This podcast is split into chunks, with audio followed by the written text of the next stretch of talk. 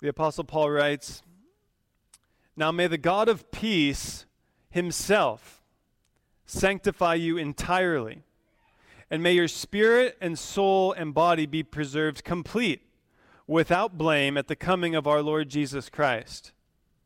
Faithful is he who calls you, who also will do it. Brothers, pray for us. Greet all the brothers with a holy kiss. I implore you by the Lord to have this letter read to all the brothers. The grace of our Lord Jesus Christ be with you.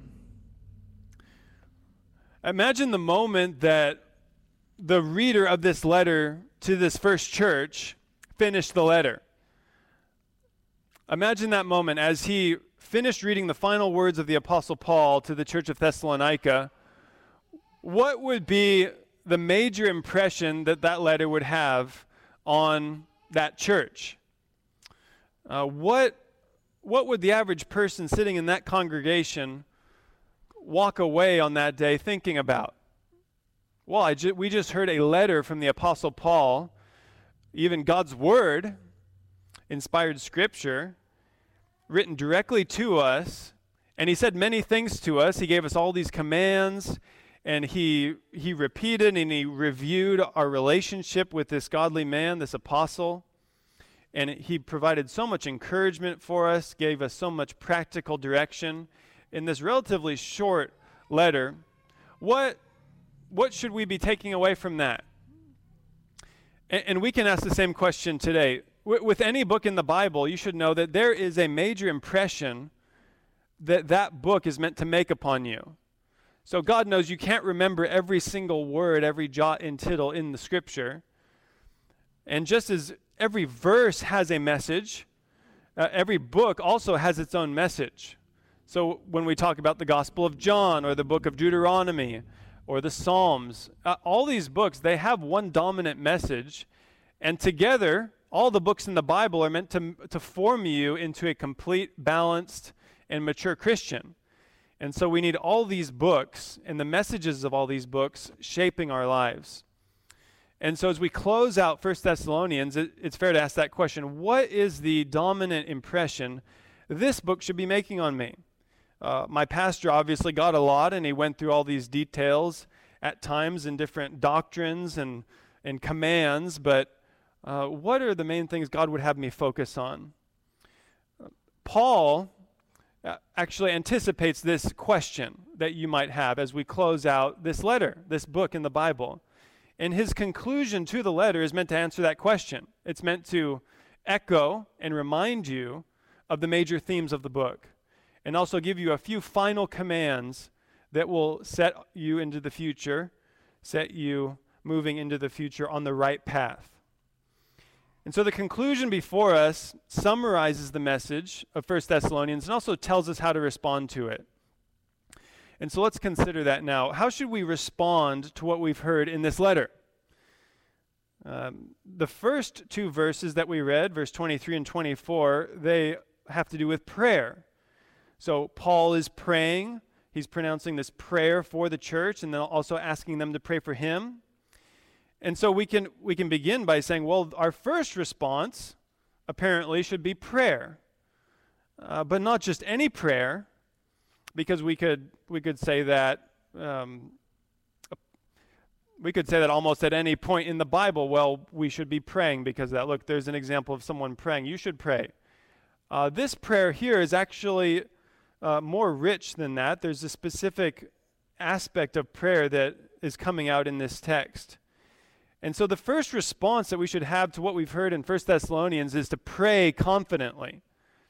We need to pray confidently. That's in verses 23 to 25. Pray confidently. What, what keeps someone from praying confidently? Well, I'm guessing that if you are constantly experiencing doubts and worries about Christ returning, I, I doubt you're going to be praying confidently. In other words, if, if you are unsure about the state of your soul and your own salvation, I doubt you're going to be praying these big, confident prayers we find in Scripture. Especially here, uh, we have an example of one of Paul's pastoral prayers. Right? So, how can you pray confidently if you are worried that when Christ comes, he's going to look on you with a scowl and punish you for being a pathetic Christian? Uh, you, you didn't quite rise up to the level of what I expected, and so now you did not meet the qualifications to enter the kingdom. Um, if you are always worried about that, I doubt you're going to pray like this, like we read here. And so this letter is packed with comfort, with words of comfort. That, that's a major theme coming out of the book of First Thessalonians. This church was obviously very concerned about the return of Christ. And they had there was confusion about the return of Christ. It was confusion about, well, what about my departed relatives? Will they participate in the re- resurrection? And they got worried about that. But then others were worried about themselves. Um, what if Christ shows up and I am not the elect after all. I'm not part of his people after all. There are major uh, percentages of this letter given to address those concerns, but also sprinkled throughout, there's all these encouragements. Listen to just a few of these as we survey the letter. In the first chapter, Paul says, God has elected you for salvation. In verse 4, chapter 1, verse 4, God has elected you.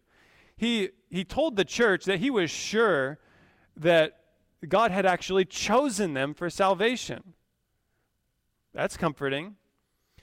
Or the next verse in chapter 1. Paul said, The power of the Holy Spirit was poured out on you at your conversion. So if you find yourself a Christian today, you should know that that was not accidental. That didn't just well up one day from the depths of your own goodness. That's actually the result of God's sovereign grace being set upon you and His Holy Spirit uh, enabling you and empowering you to respond in faith to the gospel message. God is also calling you into His kingdom. Uh, so that's the effectual call. God is drawing you into His kingdom. It's not just this take it or leave it invitation, but it's actually God calling the Christian into the kingdom, not just a momentary response of faith, but all the way, all the way to final salvation as well. Paul says to the believers here, You will always live with the Lord at the end of verse 4, at the end of chapter 4. Chapter 5, he calls them sons of light and sons of day. And he says, God did not appoint you for wrath, but for salvation. So again, the same encouragement. Why should I not be worried in light of Christ's return? Why should I not be, not be worried that he'll reject me? Well, it's because that I know God has actually appointed me, He's destined me for salvation. So He's planned my salvation. That's the ultimate comfort that I have as a Christian. And even beyond that, He tells the church to comfort each other. So in this section in verse in chapter 4 and 5, remember we walked through that about the rapture and then about the day of the Lord coming in judgment. So that, that section is addressing the return of Christ and the concerns the church had about the return of Christ. But and how does Paul end those sections? He ends both of those sections by saying, "Therefore, comfort one another with these words." So not don't just listen to this letter, but I want you to be comforting one another with these truths of salvation. And when we we step back and think, well, this isn't just Paul. Okay, we have to remind ourselves that even though we are talking about Paul and the Thessalonians, this is God's word. And so, what does that mean? Okay, God wrote this letter for you to be 100% assured that Christ will receive you, receive you when he returns. God would want you to be comforted. God is a God of comfort. Uh, he does not want you to be constantly in doubt and constantly afraid of your salvation, of the state of your soul. Uh, it's not a virtue. We, we may think that sometimes, well, I'm so holy and godly, I'm constantly worrying about my salvation. That is not the way God would want us to, to live. Uh, he would want all of his children to be fully assured that Christ will receive them. And we see that even in this prayer. So let's look at a few features of this prayer that, that uh, tell us that it's really a confident prayer. Paul says, Now may the God of peace himself sanctify you entirely. So notice he's calling on the God of peace, and in, in some translations it has the word himself, and that's capturing something in the original language where it's emphasizing God. So he's not just saying, well, God will do this. He's saying, God himself will do this. Uh, what will God do? Well, God is the one who makes peace. He's called the God of peace, not because he is peaceful himself, but because he's the God who produces peace. It's his work that he initiated, that he plans, that he accomplishes. He's the peacemaker. But he's also the finisher of our sanctification. And we, we talked about that as well at the beginning of chapter 4 that a major concern that God has for us, for our church, and for us as individuals is our sanctification. In other words, just our obedience as Christians. It's a synonym for just Christian obedience, obedience to the, to the Lord's commandments. But notice here, whereas in the past we've seen all these commands well, abstain from every form of evil, uh, don't repay evil for evil, uh, love one another, comfort one another, encourage one another, and, and more commands as well. Abstain from sexual immorality we, to, to, be honest, there are quite a few commands that the Christian has to keep in mind and to pursue. And but here, we are given a different perspective on all this. Uh, we we see that in spite of our own responsibility to obey all these commandments, uh, over and around us is God who's actually producing our sanctification. So the picture is not we do a little, God does a little, we do a little, God does a little, oh, we, we mess up, okay, God, he'll, he drops out of the picture. The picture is actually God undergirding our entire process of growth as Christians. All the way from where you are physically, where you live, um, when you came to salvation, uh, how you're going to finally overcome and, and defeat sin in your life all of that is the result of God's sanctifying work. But notice that, that it's more than just a prayer for God to sanctify you. Uh, like, I pray that as much as possible, and I know you've got a lot of issues. Uh, I know I pray that God will do something with you, that you'll you'll reach some level at least of holiness, of sanctification. No, this prayer is actually a prayer for entire sanctification. It's pretty surprising that the prayer is actually that the God of peace would bring you to the, the full and final level of sanctification. Y- you may look at yourself and correctly judge. I am I'm pretty far away. Wherever the standard of perfection is, I'm I'm down here somewhere. And praise God, I started out down here, but okay, I'm I am growing. I see growth, but still, I am so far away from that final level, that level of perfection that God is calling me to. And this prayer does not promise that we'll reach that in this life. So, to be clear, it's not a prayer that immediately, right now, you will be completely sanctified. But the prayer is that finally, on the day of Christ, when he returns, you will appear on that day completely sanctified. The work will have been completed. Uh, there will be no missing pieces there will not be a higher standard that you could have possibly attained. And don't ask me how that how that's possible because honestly, by experience, if you were to think of the either yourself or the other believers that you've tried to help, you may think that's a that's impossible. That You're you're saying that every Christian will be fully sanctified in the end. Well, the Christians I know have a lot of problems. Um, the Christians I know are constantly taking one step forward, two steps back. One theologian writing hundreds of years ago even described the process as crawling, crawling forward. Uh, that's a very common experience, but this is a prayer of faith. So we're not praying this because it proves true from our experience. We're praying it because it's in Scripture. And so Paul prays confidently that God will finish the work of sanctification in these believers' lives. But notice he also says, May your spirit and soul and body be preserved complete. So God will also persevere, He will preserve His people. He will protect them, He will guard them, He will guard their spirit, their soul, and body. And just so to, to be clear, so you know what Paul's getting at there, he's not trying to draw this minute distinction between your soul and your spirit. Uh, it's an expression that's implying the totality of who you are. Uh, that all of who you are will be fully protected and preserved, and God will do that. And it's not that every physical aspect of your life, your finances, your body, etc., will be fully protected. Because again, we're not promised those things in Scripture. But, but the thing that you have, your most valuable possession that you have right now, is your faith. Right? Faith is what overcomes the world. Uh, faith is what obtains righteousness from God through Christ. Uh, we are saved by faith alone. And so, if Satan wanted to destroy anything about you, if he wanted to damage fatally anything about you, it would be your faith. He would want to undermine your faith. And so, this prayer is, in a sense, a prayer that God would protect your faith.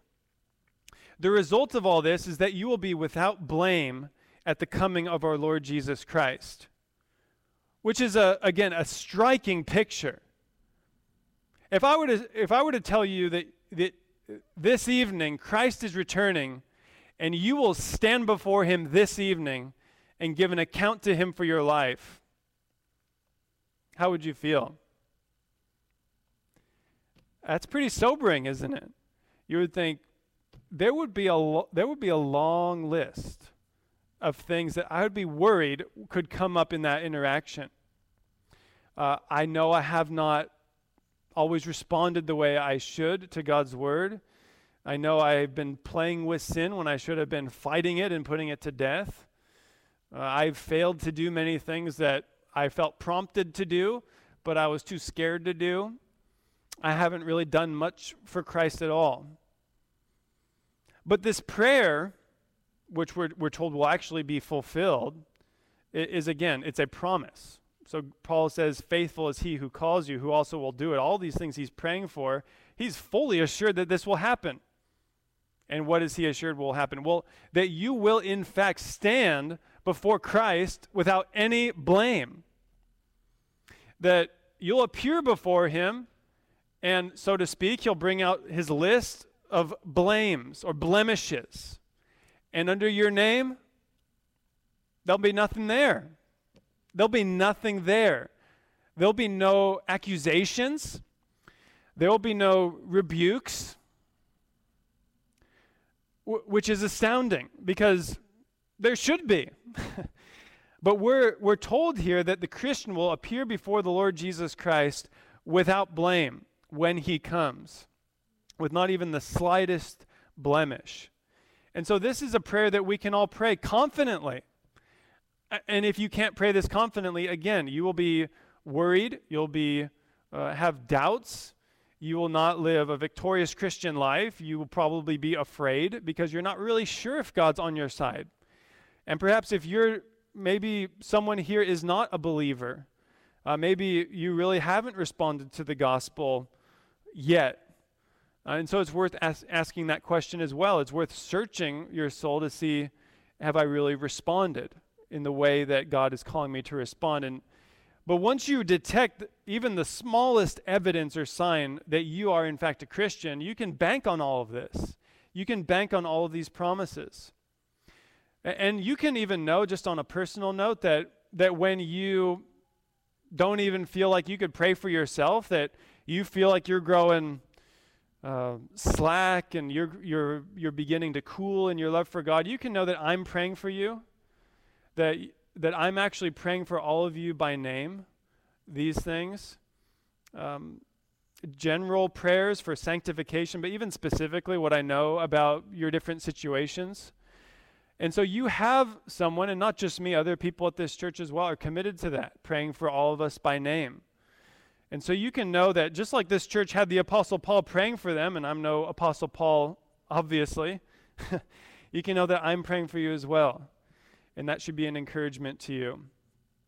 And we are promised that God will complete all of these things, that He will bring the great work of sanctification and Christian maturity to its final stage. But then Paul also encourages them to pray for him. He, he begs them to pray for him, we could say as well. In verse 25, just four words Brothers, pray for us. I think most of us think of the Apostle Paul and people like him as these huge figures. You know, if you were to, if I were to say, imagine a sculpture of the Apostle Paul, what would, what should that sculpture look like? Well, it should probably be 30 feet tall, and he should have bulging muscles and a huge Bible and a huge beard, and just this guy that uh, nothing would ever touch this guy. He just trampled through the Christian life. He just blasted through all opposition, never had any issues, never had any moments of weakness. Uh, but if you've read all of the New Testament, you would know that that's not an accurate picture of the Apostle Paul, especially Second Corinthians. A lot of his weaknesses come out in that letter. He even talks specifically about them. And even at the beginning of that letter, he said that at one point in his ministry, he was so discouraged, he thought he was just going to die. He thought it was, it was, game over. I guess I'm done. Um, so much opposition, so much discouragement. Uh, and at the end of his life in 2 Timothy, you know, what, what is the great result of the Apostle Paul's ministry? What, uh, what friends did he have surrounding him at the very end of his life? Just Luke. Everyone else deserted him in the Mamertine prison in Rome where he was executed. He did not have an easy life. But again, we would be accurate to call him a great hero of the faith. Uh, godly Christian pastors throughout history, the, even some of the most eminent ones, have also been men of weakness. They've been men who have the same faults that you have. Um, Spurgeon, a great preacher in the 19th century that many of us love, uh, he struggled with the, what we would call depression. And more than once, he had to he had to just throw in the towel and go take a vacation because he was so burdened, so discouraged. And these guys were the heads of great revivals. So the Apostle Paul, Spurgeon, many like them, uh, God used them so effectively. And so we could call these the four star generals, okay, of the church. And, it, and if these men begged people for prayer, how much more should the rank and file pastors evangelists, Christian ministry workers, missionaries, etc., uh, pray, ask for prayer. And so I would ask you for prayer specifically for me. Um, you know, I'm not a robot that will just keep moving no matter what happens. I'm subject to the same things that you read about in Scripture. Um, Christian leaders in the, the Scripture, both the Old and New Testament, have many weaknesses, and, and I'm no different. And so I think it is worth giving you just a few points to be in prayer for for me and maybe other pastors you know, other missionaries, uh, people that are leading the charge, people that are uh, really focused on preaching the gospel clearly. And that is the first prayer request. And that's how Paul asked people to pray for him. So if we looked at the rest of the New Testament, we can see that when Paul asked people to pray for him, he had a few things in mind. And what was that? Well, primarily, he, his job was to preach the gospel. So Christ, again, he didn't give him a choice. He said, You are now the apostle to the Gentiles. I command you to go preach the gospel. So it wasn't just something that, that welled up inside of him spontaneously. He was commissioned to do this, and he had no choice. And so Paul asked for people to pray for him to, for the power to preach the gospel clearly and boldly. And even Christ had to appear to him more than once to encourage him. Don't be afraid, Paul. I, there's people here that will respond when you preach to them. They are going to respond. Keep going. I know all these people are opposed to you and you're getting run out of town and beaten all the time, but I have people where you're ministering. You need to keep preaching the gospel there. And so Paul prayed, he asked people to pray for him uh, to be able to preach in the way he ought to preach. Uh, but then you can also pray that there would be fruit as a result of the gospel ministry, that the word of God would not go forth void, that it wouldn't just be this mechanical exercise, but it would actually impact people, impact the community where we are. That people would respond to the gospel and come to faith in Christ, that Christians would grow and be built up in the faith and be equipped to minister to each other and to other people. But then also, Paul asked for prayer uh, regarding protection from enemies. So everywhere he, were, he went, he had opposition. And so he asked people to pray for him regarding that, that uh, Satan's servants, the enemies of the gospel, would not hinder him from bringing the gospel to a particular place, or even f- from being able to continue ministering it in the same place over a longer period of time. And then finally, you can pray for my perseverance and the perseverance of all pastors and Christian leaders, missionaries that you know.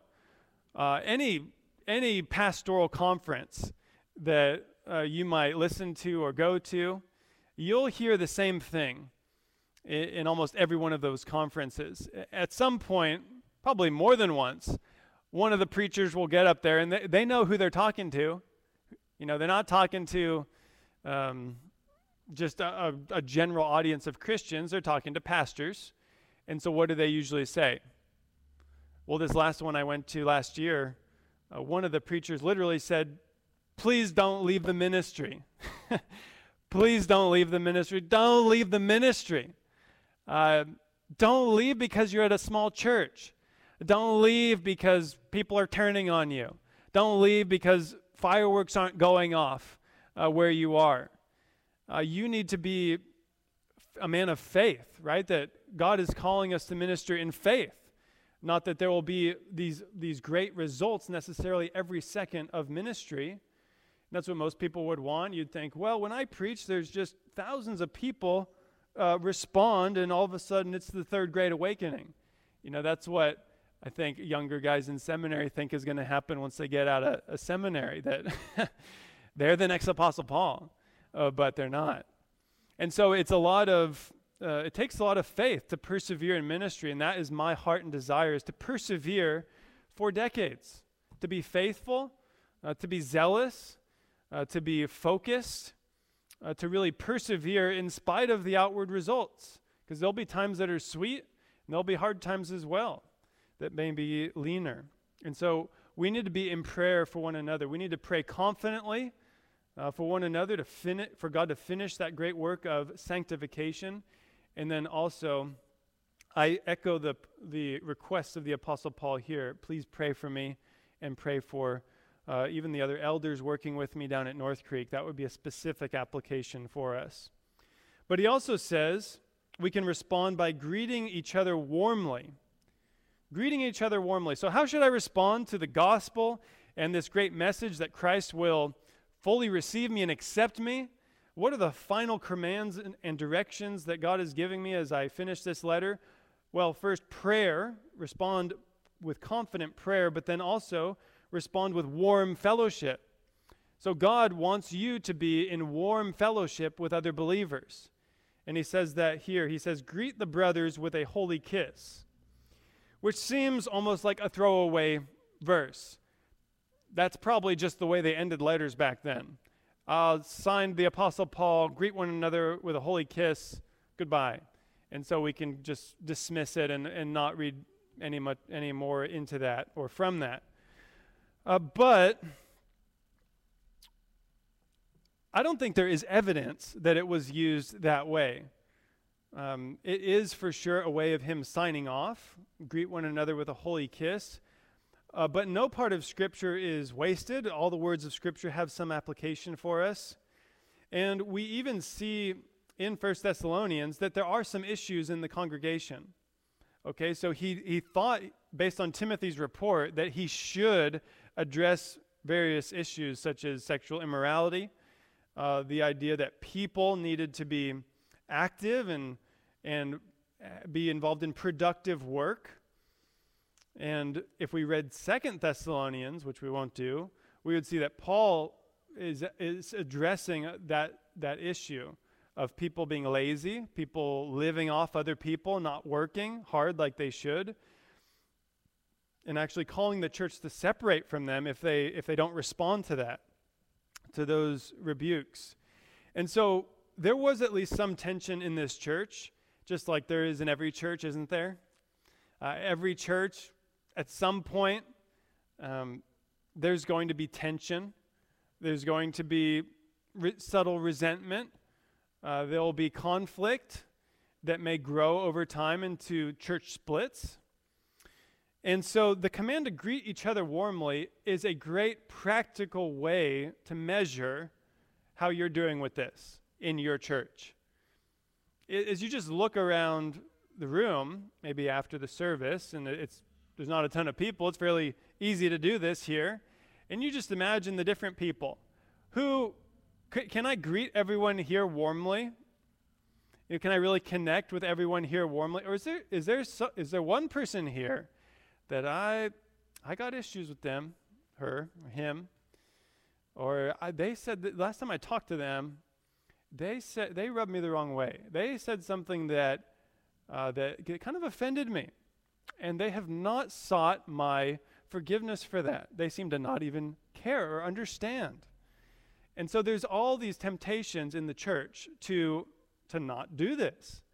And so this is a great practical barometer of how warm our fellowship really is. And in the ancient world, kissing was normal. That's the first thing we, we need to clarify. So it was so normal that Jesus, when he visited a Pharisee's house, he even commented on that. He said, Why are you, you are so amazed that this woman is here weeping and kissing my feet? Well, you didn't even kiss me at all. You didn't even give me this polite ho- kiss that all hosts would give their guests, implying that it was a very common practice in the ancient world. And so Paul is, is telling the church to continue practicing how their culture expressed physical affection and friendship among family and friends. And so it's not a, a, a command that needs to be put into play literally. And there's a lot of evidence to suggest that even the sexes were separated in a lot of the early churches and in the synagogue. That was a practice in the synagogue that the women would be on one side, the men on the other, uh, because they, w- they would greet each other in this way warmly. And not all Christians felt comfortable exchanging kisses, men to women, and, and all of that. And so they did wrestle with how to, to put this into practice as the centuries wore on. But at the very least, we can say that it is a physical gesture of some kind you know, the first, we were learning manners uh, in homeschool recently, and what's the first manner? Uh, it's to smile. the first manner, how you can show friendliness towards someone and graciousness towards someone is to just smile when you see them. And so there's at least that a physical dimension to carrying out this command, but there's also a, a conversational element too. So we don't just give someone this mechanical greeting, um, a small hug or a handshake or pat on the back, but we actually express interest in them. We express interest in them. There's one passage that, that proves that that was part of the ancient greeting, this idea of friendly conversation. Jesus told his uh, original disciples when he sent them out on a preaching mission, he said, Okay, I'm sending you out to preach, don't greet anyone on the road. And so, what was he saying when he said that? Was he saying, as you pass by someone and someone recognizes you and they say, Oh, hi, Peter, don't, to- totally ignore them. Do not even acknowledge them. Is that what he was saying? No, he was not saying, walk stone faced, don't even acknowledge other travelers on the road. He was saying, you don't have time to, to make small talk for a half hour about the weather and about someone's new grandchildren and and all this, this because that's what they would do. The Jews, when they would greet each other, they wouldn't just uh, kiss each other, they would spend time in conversation. How's your life? How's it going? How's your kids? How's your work? Uh, how's your health? And there would be not small talk necessarily, but a friendly conversation. And so that's how we can put this into practice too to greet one another, but express genuine interest. And that is part of Christian maturity as well as even in conversation to be more interested in someone else than r- reporting our life because sometimes that's that's our initial reaction we want to download to someone all the, the blessings we've experienced. Oh, guess what? I got a new car. I got a new this or that. Um, we should just default to asking someone how life is, how their life is going. And we need to also watch out for the first signs of, of tension and resentment. That really is the path to unity, is that when you sense any kind of breaking of a relationship, is just address it. Just be gracious, be humble, and just address it. And greet one another warmly as well. Finally, he says, switching tones quite dramatically, he says, I, so not we, he says, I implore you by the Lord to have this letter read to all the brothers. He says, I, clearly implying this is Paul directly. In a lot of commands in the letter, he says we, but here he switches to I, and he possibly even could have written this with his own hand, whereas the rest of the, of the letter he, his secretary might have written. But he, he says, I adjure you, or I implore you. That word means to put someone under an oath. And, and what's an oath? Well, when you take an oath or when you swear an oath, when one of our governing officials swear an oath, they're actually invoking a higher power, God. They're invoking God to punish them if they break the oath. Pretty serious. See, and seems to go a bit against the tone that we j- have just been talking about in the letter, packed with encouragement. The letter is so packed with encouragement, but all of a sudden at the very end, Paul says, I put you under oath, who, well, uh, the elders of the church, I put you, the elders of the church, under oath to have this entire letter read to all the brothers. So he doesn't just say, pick out your favorite sentences from this letter and preach a 12 part series on your favorite parts of it. He doesn't say, have a smaller meeting, you know, a members only meeting, or like the, where the really serious people get together and read it to them. He says, read the whole thing to the whole church. And some pastors, I won't do this today, but some pastors have even done that literally to their church. They say, well, we're told to read the whole thing. I'm going to read the entire letter of 1 Thessalonians front to back right now. so we won't do that today. I don't think it's necessary to do that. Uh, but we have read the entire letter as a church. And it is important that we, we consider this idea of pu- the public reading of Scripture, because that is something that we're, we've been doing as a church. And it's something that not all churches do. Not all churches do that. Some churches, they sing several songs, and, and not bad churches, okay? Just there's evangelical churches out there that are good and faithful, but, they don't practice this, where they read a significant portion of Scripture. So we have to ask is that, is it fair to do that? I mean, I know this church was, was told to read the whole letter in one sitting in this particular occasion, but is it fair to get from that that the Lord would actually have us continually be reading extended portions of Scripture? And I argue yes. And we can go back to Moses. After he finished the law, it says, At the end of every seven years, you shall read this law in front of all Israel in their hearing. So at the end of every seven years, all Israel uh, was to assemble, and at, and at some point they were to, to hear the entire law read to them. The entire thing. Genesis through Deuteronomy, supposedly. That practice continued as the Jews returned from exile back to the land and they, they attempted to reinstitute the worship of God at Jerusalem. How did they begin? How did they initiate that?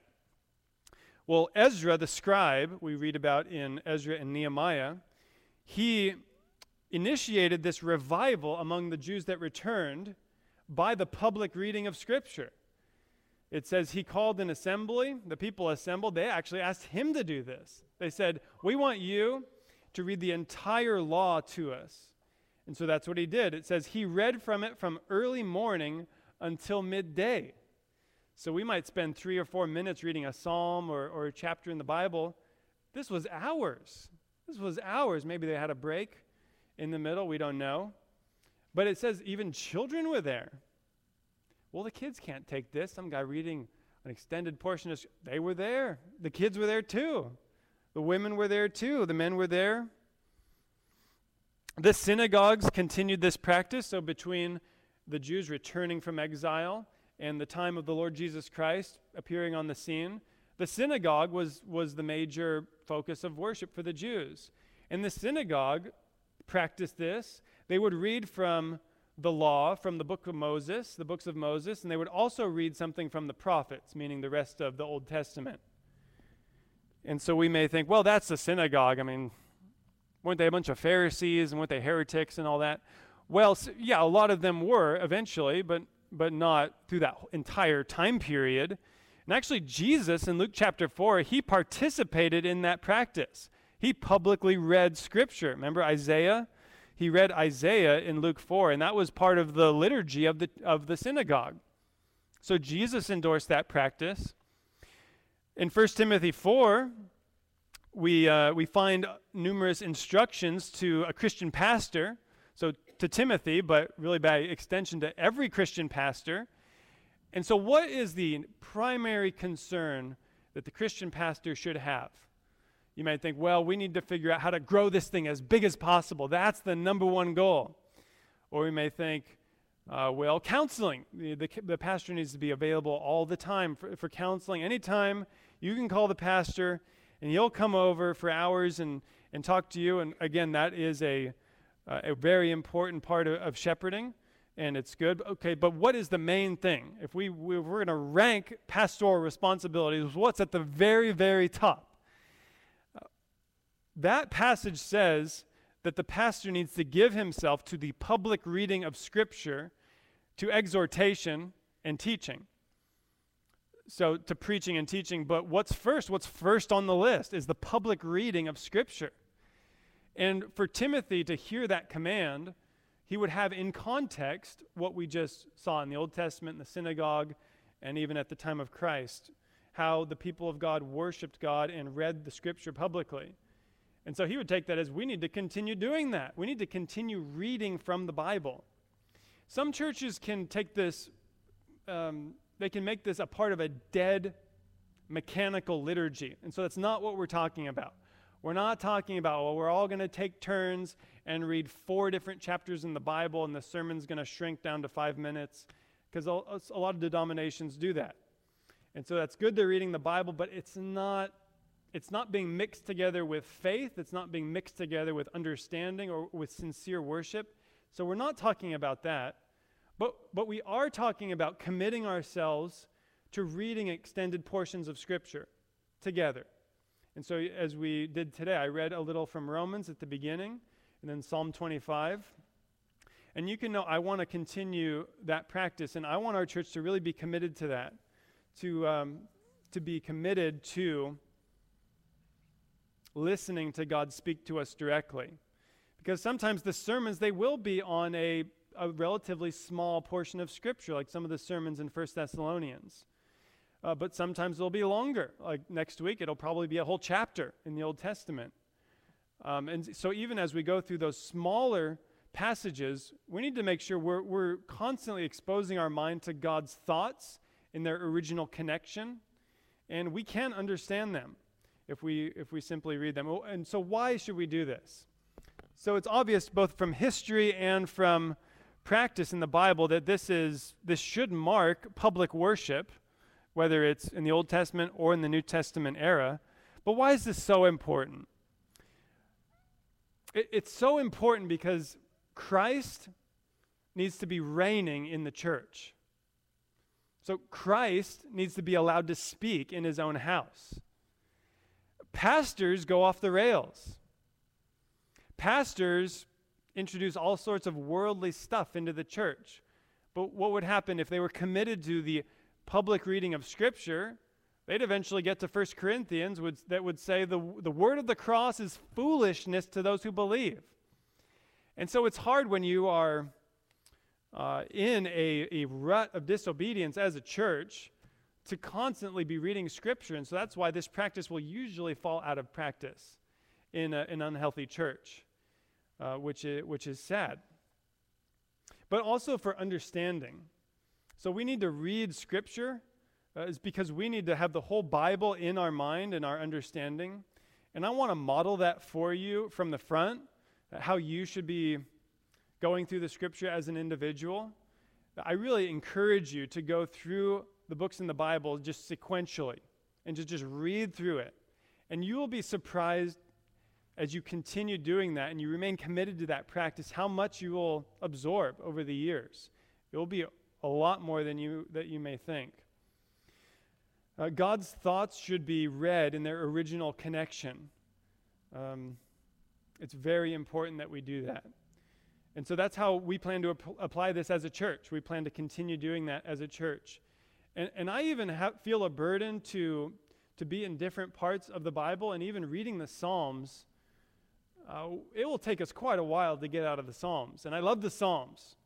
But I even feel a burden to, to alternate, as long as we only have one service, uh, to also bring in some New Testament readings as well. So you can expect a, a bit of change there. I want to continue going through the Psalms, uh, but also possibly alternate from the, the, the New Testament as well.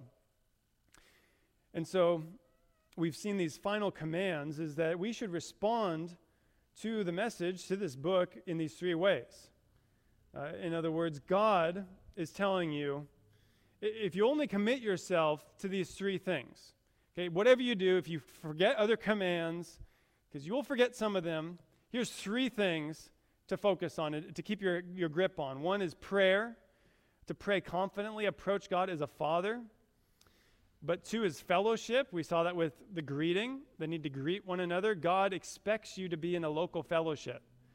And so you can't greet one another with a holy kiss if you are, if there, there are no one another's. There's no others. It's just you. And so God expects you to be in fellowship. And so I would encourage you, and God would, would want you to remain in a fellowship of other believers, of imperfect believers. And then finally, the Word of God, that the center of your week should be the public worship of God. And what's the center of the public worship of God? Well, it's the reading of God's Word. And so keep your grip on God's Word. God's word needs to be at the center of the church you attend. It needs to be at the center of your life. And we saw that last week, how that's the ultimate priority of a church. And so we've now walked through the entire book of First Thessalonians together. And so, just to remind you, the, the main impression this should make on you is that you should joyfully anticipate the return of Christ. There is no reason for a Christian to be afraid as, the, as you look forward to Christ's return. And notice the, the very, very last verse. It says, The grace of the Lord Jesus Christ be with you. What's the one word that God would want ringing in your ears as you leave today and as we go from this book to other places? What's the, what's the one word that should be ringing, ringing in your ears? It should be the word grace. That ultimately the, the Christian life is lived in a sphere of grace. And there's many errors, there's many people that uh, presume on God's grace, that, that assume that there, there is no judgment at all. He's just universally gracious. And so we, as more reformed people, can be, can be prone to um, not magnify the grace of God the way we should. Because we don't want an unbeliever to get the impression that God is gracious to them if they're outside of Christ or they're rebelling against God knowingly and presumingly. Uh, but even with all those concerns, we, we can't underestimate or we can't downplay the grace of God in the Christian life. That's how the letter began, didn't it? With the grace of the Lord Jesus Christ. So God would even want you, and think specifically about you, the specific things that you are most struggling with, the, the things that are most plaguing you in terms of your own walk with God and your own growth and holiness and sanctification and, and you may have quite a lot of work to do. But God would want you to approach all of that with the understanding that His grace is going to carry you to the end. That it's not your effort that is going to finally be the deciding factor on whether or not you persevere in the faith, whether you grow, whether you overcome various things, but it is the grace of God and His grace alone. Our Father, we thank you for your grace. We thank you that even all of these commands you've given to us in a relationship of grace, that while we were still sinners, Christ died for us, Uh, even before we had the slightest desire to come to you, even before that, you, you had already accomplished and secured our salvation.